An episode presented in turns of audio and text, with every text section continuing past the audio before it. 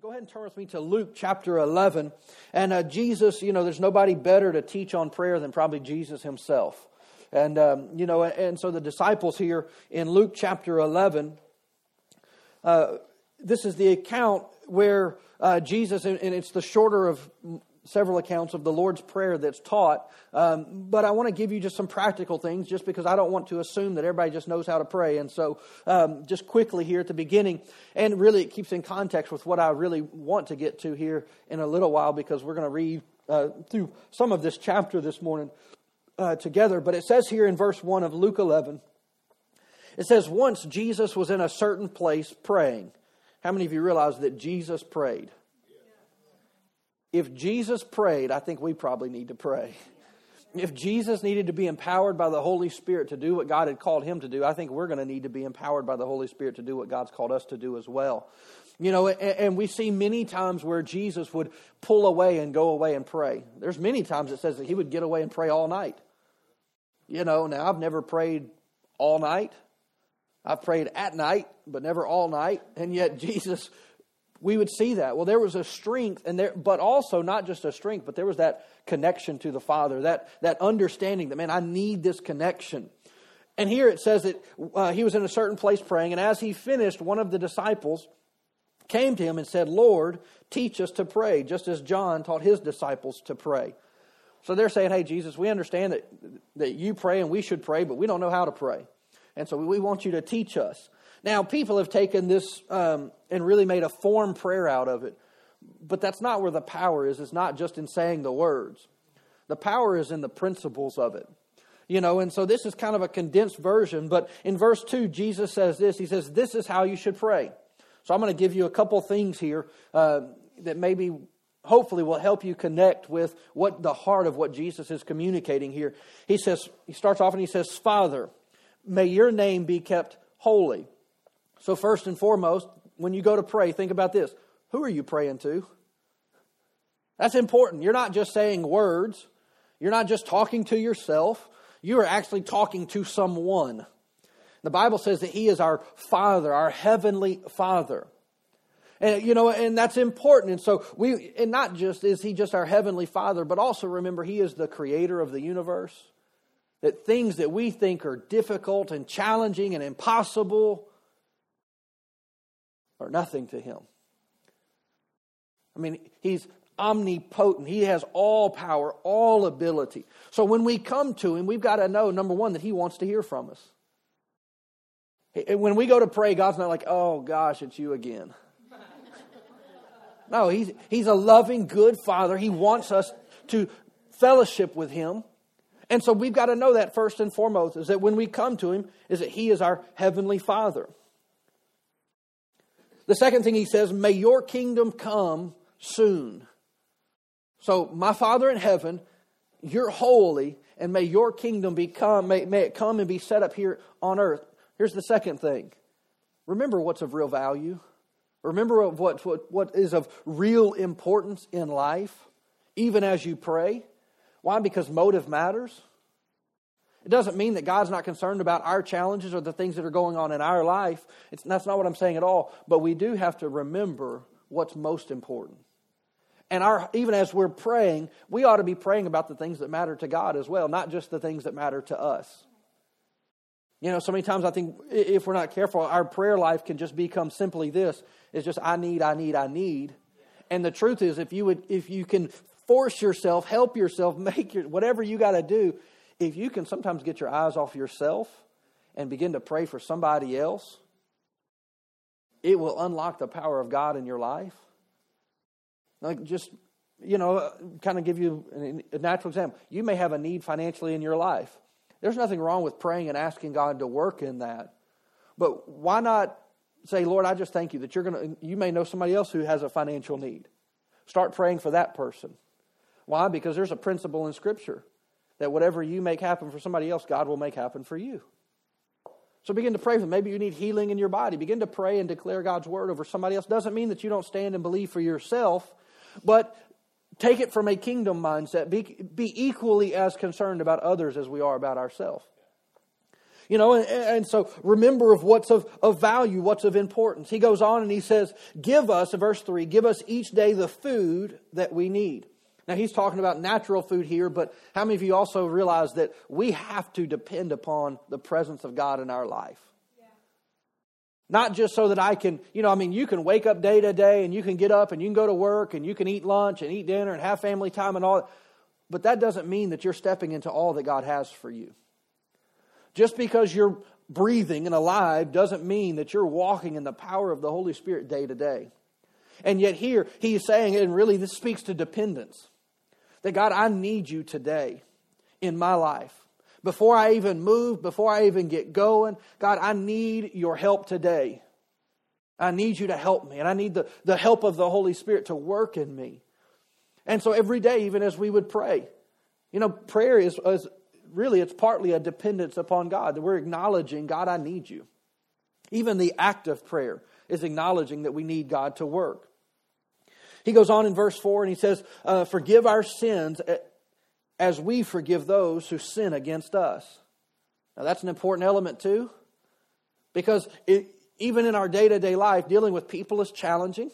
We're all people, and all people are challenging at some level, right?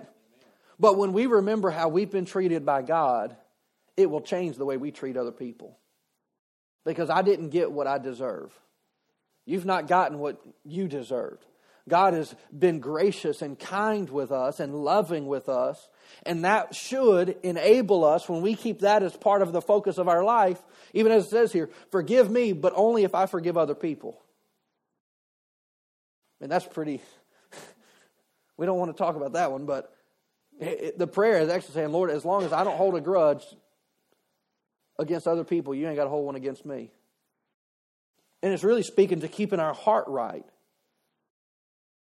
He goes on at the last part and he says, And don't uh, let us yield to temptation. Lord, keep me strong today. I know that the enemy's coming, but I don't have to fold. I don't have to give in to those temptations. I don't have to uh, give in to those same weaknesses that the Bible says that I can be changed in a moment by the presence of God. And so that speaks going back to having a dependence upon God. So, number, you know, I'll give you those again. There were five things. Number one, know who you're praying to. Number two, remember what's of real value and of importance. Number three is um, acknowledging a daily dependence upon God for everything. Now, that's part of the reason that we fast, by the way, just so you know.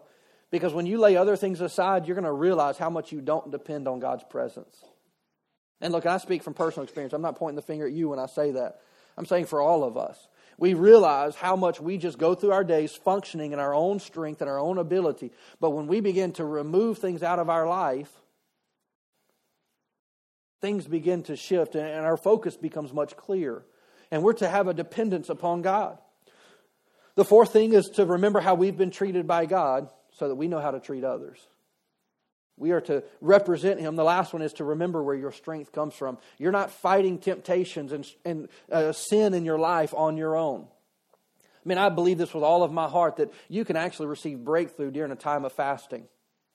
That as you would seek the Lord, that there are things that you may have been bound with or dealt with for years and years and years, pesky sins that just keep sticking around, that God can break. Why? Because you gave him place.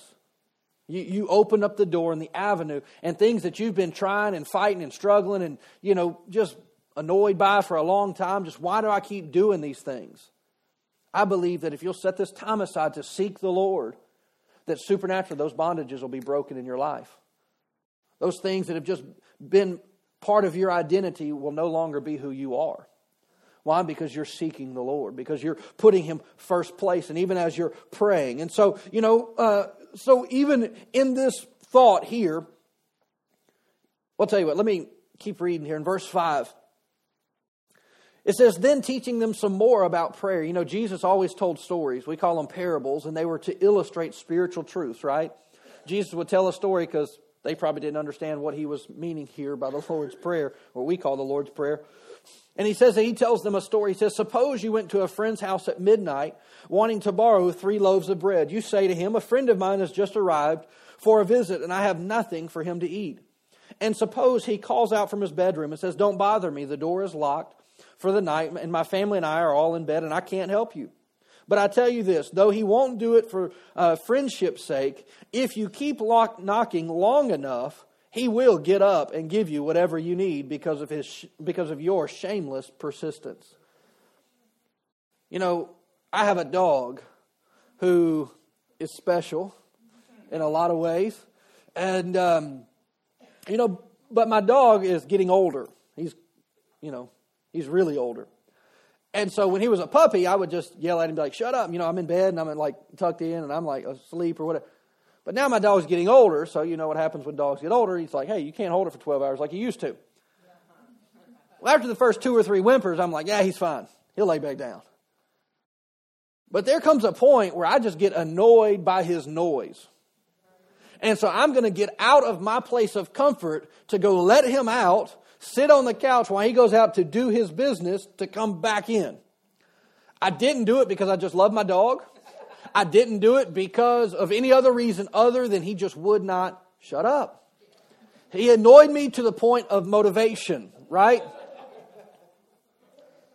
That's kind of what Jesus is illustrating here. He's saying, look, what he wouldn't do because you're just a good friend, he will do because of your persistence. Now remember, Jesus is teaching about prayer. This isn't just a story. It says that Jesus continued to teach about prayer. He's illustrating a point here. In verse 9, uh, it continues, and he says, And so I tell you. Now remember, this is we're going from the Lord's Prayer to a parable and now Jesus is back teaching again. So this is all in one conversation. Jesus has not broken stride in his, in, the, in his conversation with them.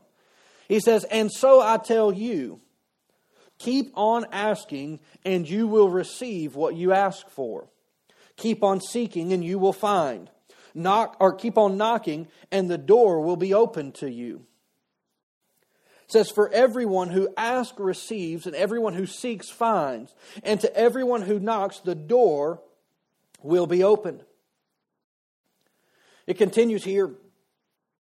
And he says, You fathers, so you natural fathers, if your child asks for a fish, do you give him a snake instead? Or if he asks for an egg, do you give him a scorpion? Of course not. So if you, being sinful or evil, know how to give good gifts to your children, how much more will your heavenly Father give the Holy Spirit to those who ask him? Now, Jesus is still teaching about prayer here. There is something to be said for just having persistence, not quitting, not giving up, not backing off. And it does, you know, and look, and there are things in my life that I've prayed for, and it seems like instantly I get an answer. There have been some things in my life that I'm still praying for and still praying about, and it may have been years. And I don't have all the answers, but this is what I do know. If I don't seek, an answer's not coming. And if I give up, an answer's not coming. And so it requires faith to persist. It requires faith to continue. It requires faith to stay and not quit. And I mean, basic, what is faith? It's believing God will do what He says He'll do. At its most basic level, it's simply saying, I believe God will do exactly what He said in His Word. But yet Jesus makes a statement here and He says that we have to seek and we will find. So if you don't seek, you're not going to find. If you don't knock, the door will not be open. If my dog didn't whine, I wouldn't go get up in the middle of the night to go open the door for him. But because he's persistent, it motivates me. Now, we're not trying to motivate God at all. That, so please don't hear that. But there is something to be said when we seek God, when we are pursuing Him. Now, not just in, because here's the thing about God. The Bible even says this over in Matthew 6. It says that all the things that the world is concerned about, their bills, their problems, their issues, all, He said the Lord already knows what you have need of. So if you'll just seek what God wants to do in your life first, He will take care of all these other things. Now we know that verse to say, seek first the kingdom of God and all these. You're like, well, how do I seek first the kingdom of God? Let me break it down at a very basic level for you. The kingdom of God starts in us. It starts with me. It starts with me being changed and renewed and shaped into the image of Christ. That is the kingdom of God. The Bible even says that we are now vessels of the presence of God. So for me to actually seek first the kingdom of God, it starts with me.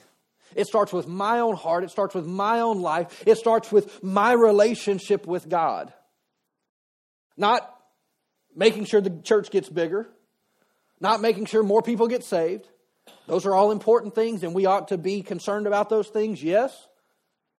But my first responsibility is to the Lord for me. Before I'm a husband, before I'm a pastor, before I'm a dad, I'm a son of God. And my first responsibility to the Lord is to seek Him in my own heart and in my own life. And when I do that, what happens? All those other things that I was concerned about, God says, hey, I can handle those. And yes, I seek God through prayer. Worship is actually a form of prayer. So even as you worship God, it is really it's, it's just like praying. That's why sometimes when we have prayer we will worship before. Why? Because it helps us focus it helps get our heart on the right page so that we can now pray. Prayer is simply going to god and letting him know what's on your heart. It's not difficult.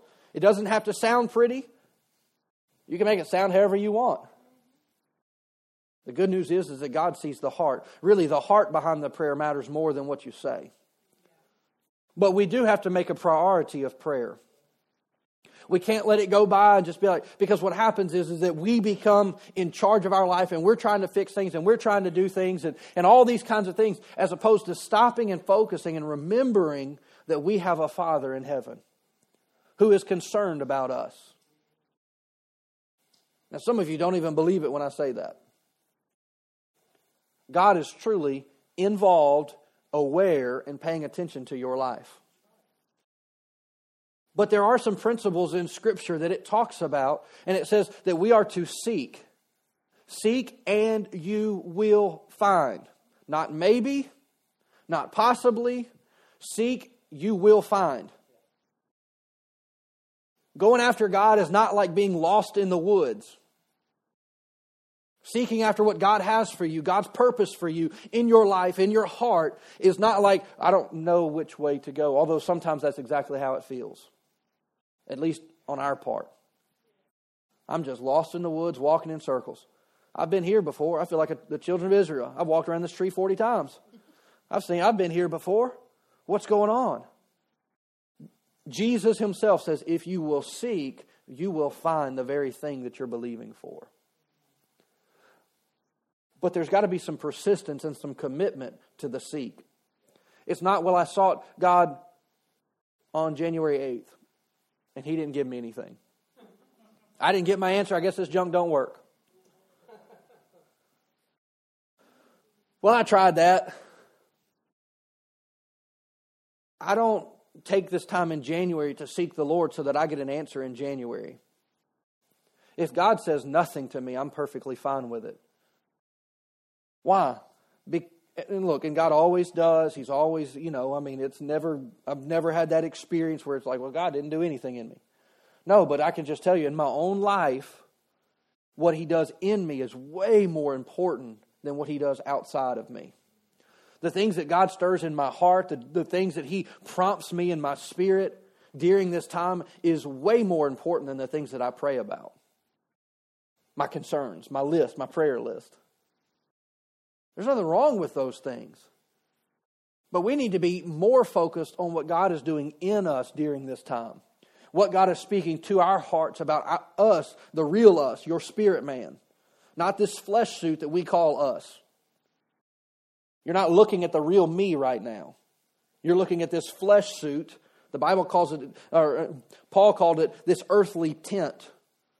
But there will come a day, even if Jesus comes back, this earth suit, the Bible says, will be transformed in a moment. Now, what will I look like in heaven? You'll probably still recognize me. But the real part of me is my spirit, man. Why? Because that's the eternal part of me. This is temporary, this is tied to this earth. That's why we have aches and pains sometimes. Why? Because we live on an earth, and this body is not built to last forever. It's a temporary holding place for our spirit, man, in this life. And yet, even during this time as we're seeking the Lord, it's important that we stay focused. I mean, I think you ought to have some things that you're believing God for during this time, but number one should be, Lord, draw me closer to you. Pull me closer my, let me reveal yourself to me greater than I've ever known you. And if you'll take this time and if you'll focus and if you'll really uh, seek after God, you'll get the most valuable thing, which isn't the answer to your prayer, it's His presence. And you're like, well, that doesn't make any sense. It will in 21 days. Because there's, there's nothing like the presence of God. That abiding presence is with us and in us, the Bible says, but sometimes we've got to remove the junk. You know, I, I, I like to watch this show, and uh, it's called Gold Rush. Some of you may know what it is. It's where these people go up in Alaska.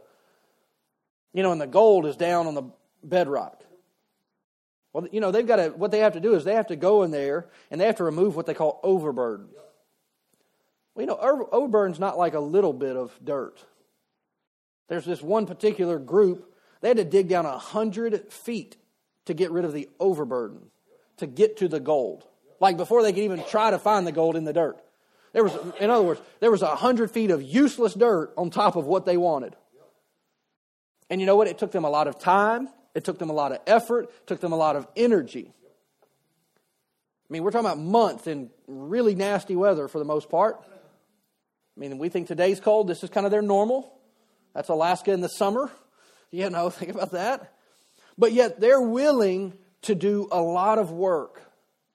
Why? Because they're seeking after something natural. They're seeking something that just has monetary value. And they're willing to sacrifice for it. They're willing to do all kinds of things, be away from their families for it, do all of these things, but they have to uncover it. They have to work to get to what's valuable. Right? That's how it works. Some people go fishing all the time to catch one fish. Did you catch anything today? Nope. Did you go hunting today? Yeah, but I didn't see nothing. How many times you been hunting now? and you ain't seen nothing. You mean you've hunted for two months and have not, have not bagged a deer yet? And yet I ask you for 21 days to seek the Lord, and all of a sudden you hit the brakes. Hmm. I think there's a priority out of place here. You know, last Sunday I said something about football. Like, not watching football, it's the playoffs. I'm aware.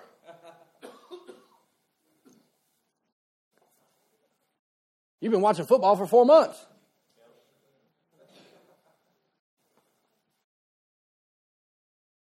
And so people think I'm nuts because I ask you to seek the Lord in a little bit extra way for 21 days, three weeks. Let me, let me say it like this. What other, uh, and I hate to use this word, but I don't know how else to say it.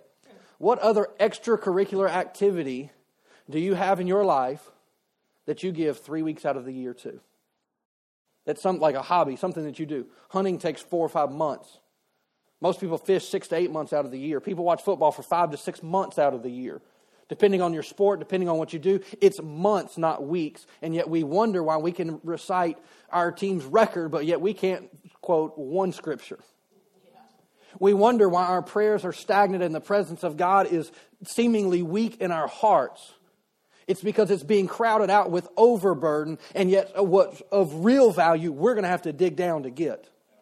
And that's not God's responsibility. He didn't put it there. It's our responsibility. And we're going to have to seek the Lord. I mean, it, it's just 21 days, it's just three weeks.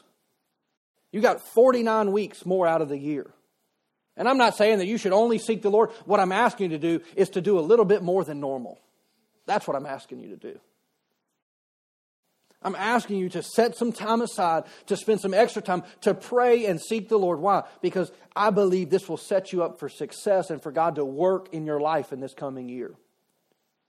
But you've got to recognize what's of value. I mean, I know for many of us guys, if somebody says, hey, you want to work some overtime, we're like, sign me up. Why? Because we know that paycheck's going to be bigger. Why are you even asking me? You already know the answer. We don't think anything about that. Why? Because we see the value on the backside. You've got to see the value during these 21 days. You've got to see what it's worth and what it can produce because it's way more than extra dollars on a paycheck. I believe that you can be supernaturally healed as you'll pray and fast. Amen. You know, there's a place in Seoul, South Korea, it's the largest church in the world. They have a place called Prayer Mountain. They got little cubbies. People go in there for days sometimes. They'll go in there with death sentences. You've got, you know, a brain tumor, it's inoperable. Go home until you die. These people will go in there and they'll have cancer. They'll have, you know, they're believing God for maybe a child who's, um, you know, completely away from the Lord. And they'll just go in there for days, just praying. But it's amazing the testimonies that come out of that place. It's amazing what happens. Why? Because people got desperate. See, the problem is we've made God optional. We've just made him an addition to our life as opposed to being our life. And there's a big difference. He's not an option. He's not a, you know, he's not something that we add to the side. No, he is our life. He is the focus of our life. He is the purpose of our life. He is the sustaining force of our life. And when we'll focus and when we'll watch and we'll pay attention and not allow what God wants to do in our life be crowded out and choked out by what we're so concerned about. Because the most important part of you is your spirit, man. It is your heart, and that's where God works, is in our hearts first. Why? Because that's the only thing I'm taking with me to heaven. I saw somebody the other day, they put up a, uh, a picture. I don't remember who it was, it was on Facebook or something. And it had a picture of a big old house, and it said the rich man. And then it had like a, I don't remember what it was, some little shanty or something. And it said a poor man. Two pictures, right? And then below it, it was two graves. Yeah, rich and poor. They're both holes in the dirt. I mean, none of this stuff you get to take with you. And yet we will give our entire life seeking after stuff, things, whatever it may be, comfort, convenience. And yet, what we can do as we pray, as we seek the Lord, is of eternal value. For all of eternity, we'll get to enjoy some of the things that we've actually really made a priority in this life. But see, here's the thing it takes faith to pray, it takes faith to, to, to pursue the Lord, it takes faith to be persistent for the things that you're praying and believing God for. Let me give you an example of this out of Matthew chapter 7.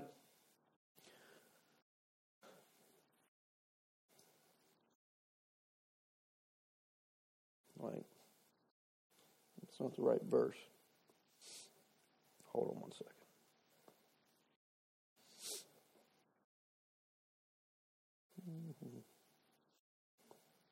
Anybody got a regular Bible? Not a digital one? Love technology when it don't work. It's actually operator error because I typed in the wrong thing. See, I do know how to use one of these, by the way, just so y'all know. Now, some of y'all be like, I don't know. Hmm? No, that's not the one I want. I'm going to a totally different book because I don't know. I, can, I wanted to read it out of Matthew's account, but I can't remember where it is. Off top of my head right now. It's over in Mark, though. Mark chapter 7. It's not going to be on the screen, but it's all right. And I have no idea what translation this is, so good luck. New King James, there you go. Mark chapter 7, verse 24 says that Jesus arose and he went to the region of Tyre and Sidon, and he entered a house and wanted to uh, and wanted no one to know about it, but he could not be hidden. For a woman whose young daughter had an unclean spirit had heard about him, says she came and fell at his feet. The woman was a Greek, a Syrophoenician by birth, and she kept asking him to cast the demon out of her daughter. So we have a Gentile, we were talking about this earlier, a Gentile lady is coming to Jesus and saying, My daughter is being afflicted by a demon and she's asking him for help.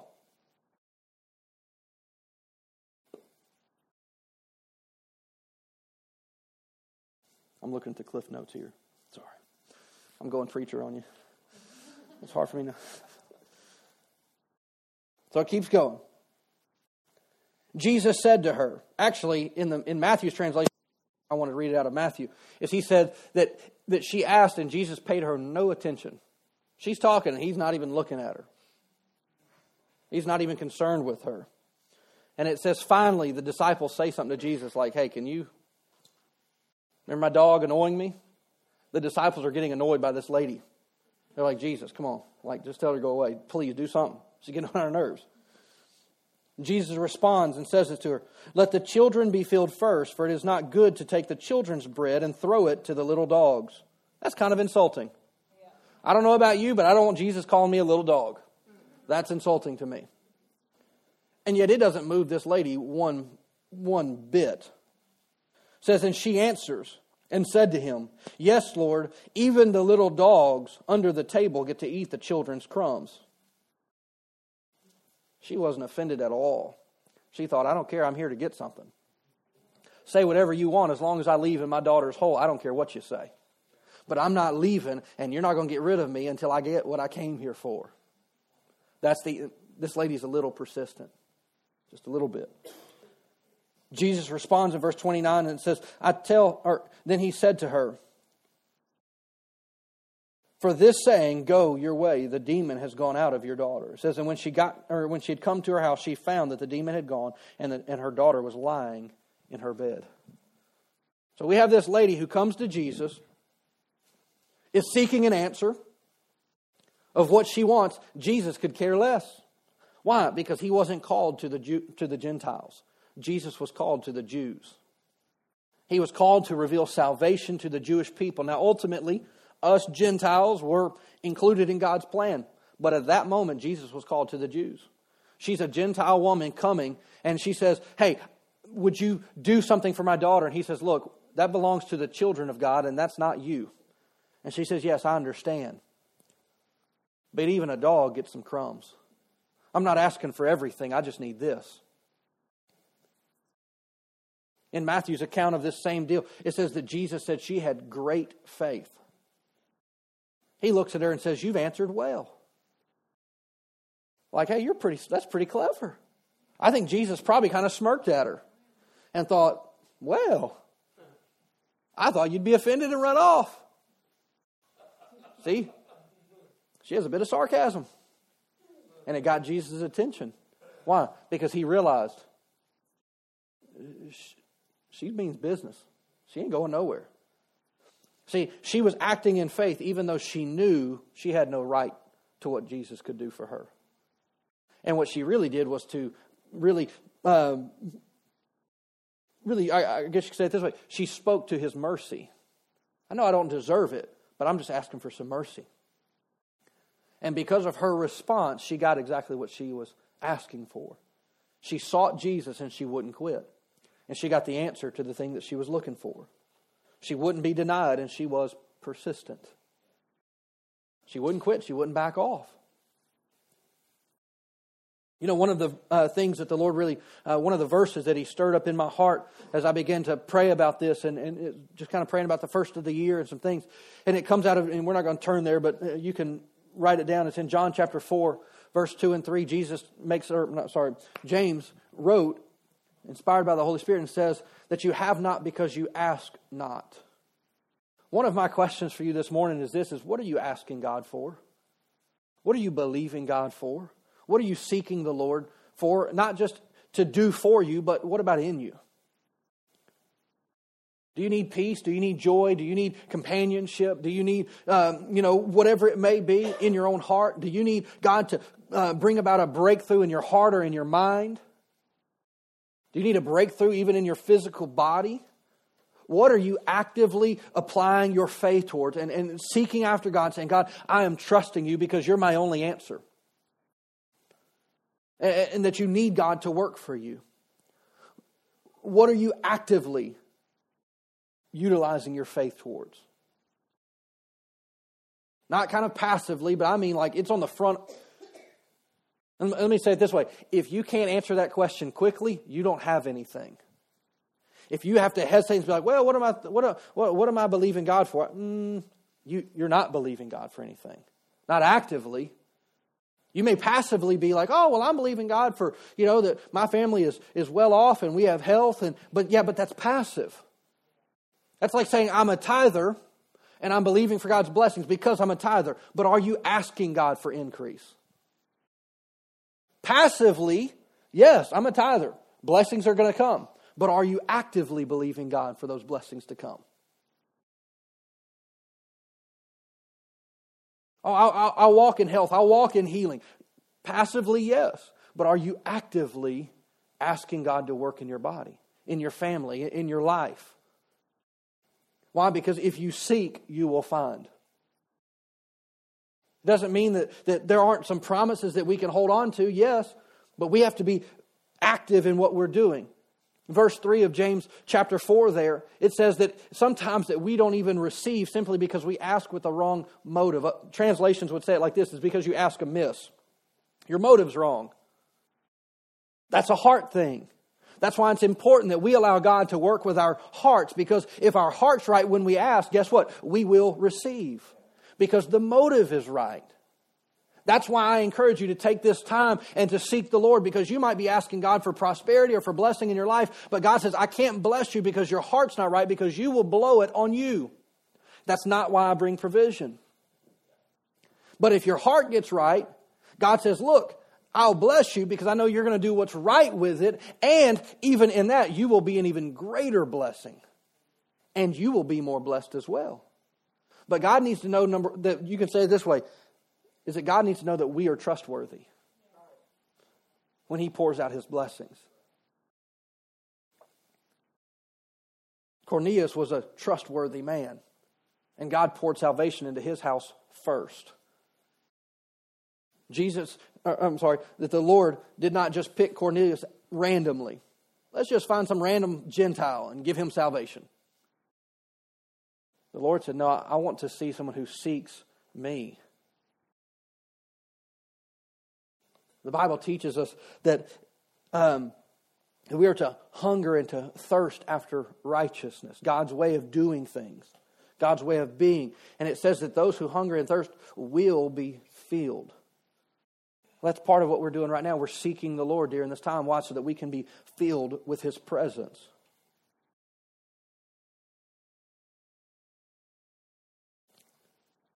So I'll ask the question again Are you actively believing God for something this year?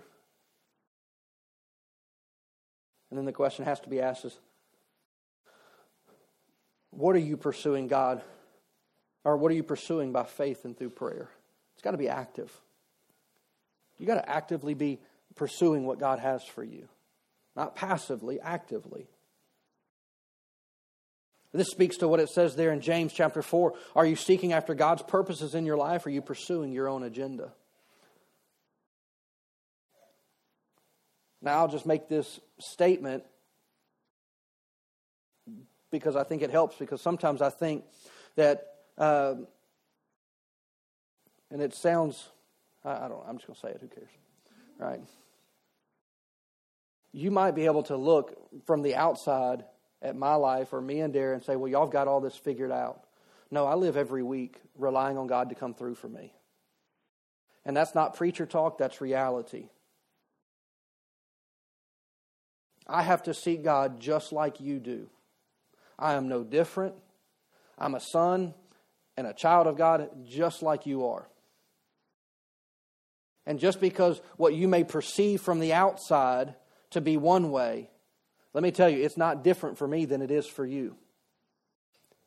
I have to stand on my own faith, and I have to believe God just like you do. And just because your perception may be, oh, well, you've got this and you got that, you don't walk in my shoes. So, what you perceive is your perception. That doesn't make it reality. Now, I'm not. Now, we'll say this, and those who are closer to me, can tell I'm not fake who you see in the pulpit, this is me all the time. I refuse to be anything other than who I am, ever. I'm not going to be anything for anybody. I'm just, I mean, if we were at lunch, this is the way it is. I'm not any different. I try not to be any different. Just, I don't want to be. But I have to do these things just like I'm encouraging you to do them. I have to actively believe God for my own personal life as well as for this church. And the thing is, is you ought to do the same thing. You ought to actively, actively be believing God for yourself and for this church. Why? Because this is your church. So it's not just on me as the pastor that, oh, well, you're the guy who prays. Well, I appreciate it, but I don't want that burden. I have my part, and I will carry my load. But we all have a part to play too. James chapter 1 verse 22 says this. He says don't just listen to God's words. He says you must do what it says. Otherwise, you are only fooling yourselves. See, we actually when we say we're believing God for something, what does God's word say about that? Are we living in line with the wisdom of God? Are we taking God's word and actually applying it and actually walking it out? Even when everything in the natural says, this makes no sense. Because sometimes God's word makes no sense, but it's still right. So we still have to walk these things out. Faith is not something that we simply talk about, it's something that we do. There's a lot of people that I've experienced, and I'm not speaking about anybody here, but I've been around church for a long time, who said all the right things. The problem was they didn't do the right things. They talked the right way, or at least they sounded like it when they were at church. The problem was, I knew them outside of church. I'm like, you're not the. It's like James chapter 3. How can blessing and cursing come out of the same mouth? I've literally been next to people in church praising, worshiping God, and then heard them cussing out in the parking lot. And I'm thinking, something ain't right here. I got saved from all this foolishness. I got delivered.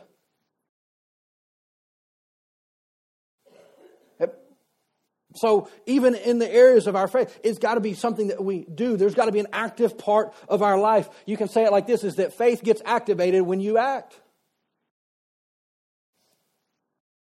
When you begin to act, faith begins, becomes activated. So, when we seek God first, specifically through prayer, through worship, through the word, there are blessings attached.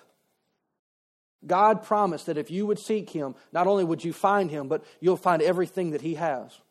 All of His goodness, all of His blessing will come when you seek Him. That's what we were talking about earlier, Matthew 6. The whole chapter talks about why are you so concerned about your life? Don't you have a heavenly Father who's good? And we read that earlier in, in Luke 11 there where it talked about that, hey, if, if you being a natural parent, a natural person, know how to do good things for other people, how much more will your Heavenly Father, who is only good, how much more will He do good in your life? See, it's a trust, uh, but that should cause us to seek. Hebrews 11, 6, that God is the rewarder of those who diligently seek Him, persistently seek Him. God will reward. So here's, in kind of wrapping this up, and you're going to hear more of this in the coming weeks. Even when life is coming at you, because life comes, I mean, no one's exempt from that. Life hits me just like life hits you. How do I respond? How do you respond? What's, what's kind of your default when things aren't going well? When maybe that breakthrough didn't come through when you thought. But hey, there's things that I believe God for, and I'm like, man, I believe this is going to happen, this is going to happen, this is going to happen. And then it don't happen the way I thought. I'm like, what happened? I can miss it just like anybody else. But this is what I've learned is that God's timetable is not mine, but the principle doesn't change. When God says he'll reward, he, he will reward. When he says he will come through, he will come through. But it matters in my response. That initial response. So when things come, is your initial first response to complain and to moan, or is it to pray? Is it to feel sorry for yourself? Or is it to look to the one who can solve the problem? Because you can't just talk about prayer, you've actually got to do prayer. Prayer is an acknowledging that God, I need you. God, I need you to work. I need you to move. I, am appealing to a higher power, if you want to call it that. So, God, I'm not going to complain. I'm not going to whine, and I'm not going to feel sorry. I'm not going to do all these kinds of things. I'm coming to you because I believe that you hold the answers to life. That's what the disciples said to Jesus. He looked at him after a bunch of disciples had left him.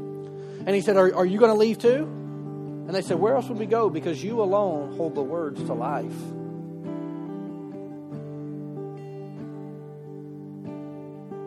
See, this is my desire for us. And you're going to hear this phrase more and more. My desire is that we would be a people who pray first. If you'd pray first, you wouldn't have to worry as much. Why? Because you'd pray first. When something rises up, or, or you know, you, you go visit a doctor and they give you a bad report, not, you know, disagreeing with the doctors, but I'm going to pray first. Before I worry, I'm going to pray. Before I'm going to take on concern, I'm going to pray. Why? Because God can do miraculous things. He's a miracle working God. He's a God of the impossible. He's a God of more than enough. He's an above and beyond God. But when I keep Him first and in, in priority of my life, and I say, man, God, I, I need you to work in my life, and I'm not going to be overwhelmed. I refuse to allow the enemy to cause me to worry. I'm going to pray first. I'm going to seek the face of God first. I'm going to ask God for wisdom first. And when we do that, I believe that not only will God begin to work, and not only will it enable God to work quicker, but I believe we'll see God do things even greater. Because even in our moments, we seek first. We pray first. We ask Him for help first. The psalmist wrote and says, Look, I'm going to look up to the mountains. That's where the temple was, because that's where my help comes from. Not from people, not from anybody else, not from anything else my help comes from the Lord because He is my Savior. He's the one who works for me. And so, even as we're starting off this year, this, this, here in January, and I don't care if you're a teenager or an adult, I used to have my teenagers fast every January. People thought I was nuts. They're like, kids aren't going to do that. I watched them do it every year. And I got to watch them pray and receive from God wisdom for their lives. So you might be a young person here, and you're like, I ain't doing that. It's nuts. All right, ask the Lord. Why? Because I think you might need some direction in your life. At some point, you're going to graduate high school, and you need to know what in the world the Lord wants you to do. Why not start asking now? Why not start seeking the Lord? Where? Not just should I go to college? Okay. Should I? Yes or no? Okay. Yes. Where? Where do I need to go to college? Because that matters too. No? Okay, then what do I need to do? Because I can't sit at mom and dad's forever. I got any parents saying amen to that? What, Lord, what do you want me to do? I mean, God, why did you put me here? This is a great time for that. Seek the Lord and ask Him. And I believe that just as what it says there, if you'll seek, you're going to find.